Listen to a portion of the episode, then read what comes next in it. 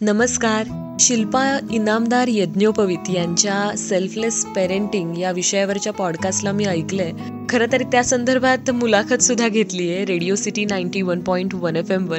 आणि त्या दरम्यानच मला जाणवलं की खरं तर खूप तळमळीने खूप चांगल्या विचाराने हा पॉडकास्ट सुरू करण्यात आलाय. संसार करणं किंवा लग्न करणं या गोष्टीबद्दल लोक खूप एक्सायटेड असतात खूप जास्त त्याबद्दल बोललं जातं एक मोठी इंडस्ट्री त्याबद्दल काम करते पण आपण जेव्हा आई वडील होणार असतो त्यावेळी आपली काय जबाबदारी आहे? आपलं काय प्लॅनिंग आहे? आपण कसं असायला हवं? या जगात मूल वाढवताना कुठल्या छोट्या छोट्या गोष्टी लक्षात घ्यायला हव्यात?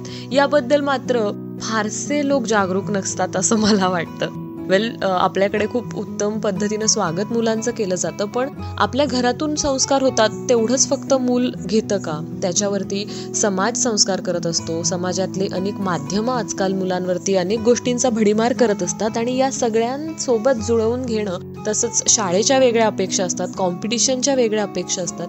एक पालक म्हणून या सगळ्यासोबत जुळवून घेणं खरंच सोपं आहे का? आजकालच्या पालकांची दमछाक होत नसेल का? आजकालच्या मुलांचे प्रश्न किती वेगळे आहेत त्यांच्या गरजा किती वेगळ्या आहेत याबद्दल खूप महत्वाचं भाष्य करणारा हा पॉडकास्ट आहे. आणि यामध्ये शिल्पा ज्यांना आमंत्रित करते ते डॉक्टर सायकोलॉजिस्ट पालकत्व या विषयावरती मार्गदर्शन करणारे किंवा एक पालक म्हणून समस्या फेस करणारे अनेक जण हे इतक्या वेगळ्या पद्धतीनं कॉन्ट्रीब्युशन देतात ना या टॉपिकला की मला असं वाटतं की अजाण पालकत्वाकडून सुजाण पालकत्वाकडे जो एक प्रवास आहे.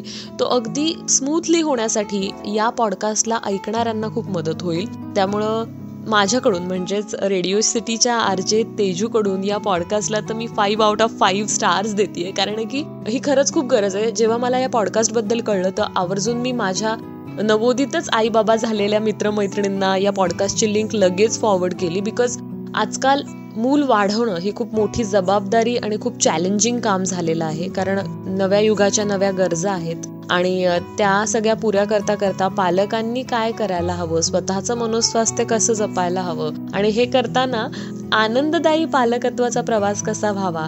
याबद्दल शिल्पा यांच्या या सेल्फलेस पॅरेंटिंग या पॉडकास्टची त्यांना नक्कीच मदत होईल असं मला वाटतं. म्हणूनच या पॉडकास्टसाठी शिल्पा खूप मनापासून शुभेच्छा. आणखी उत्तमोत्तम विषय आमच्यापर्यंत पोहोचवत राहा. थँक्यू आणि wish you all the best ahead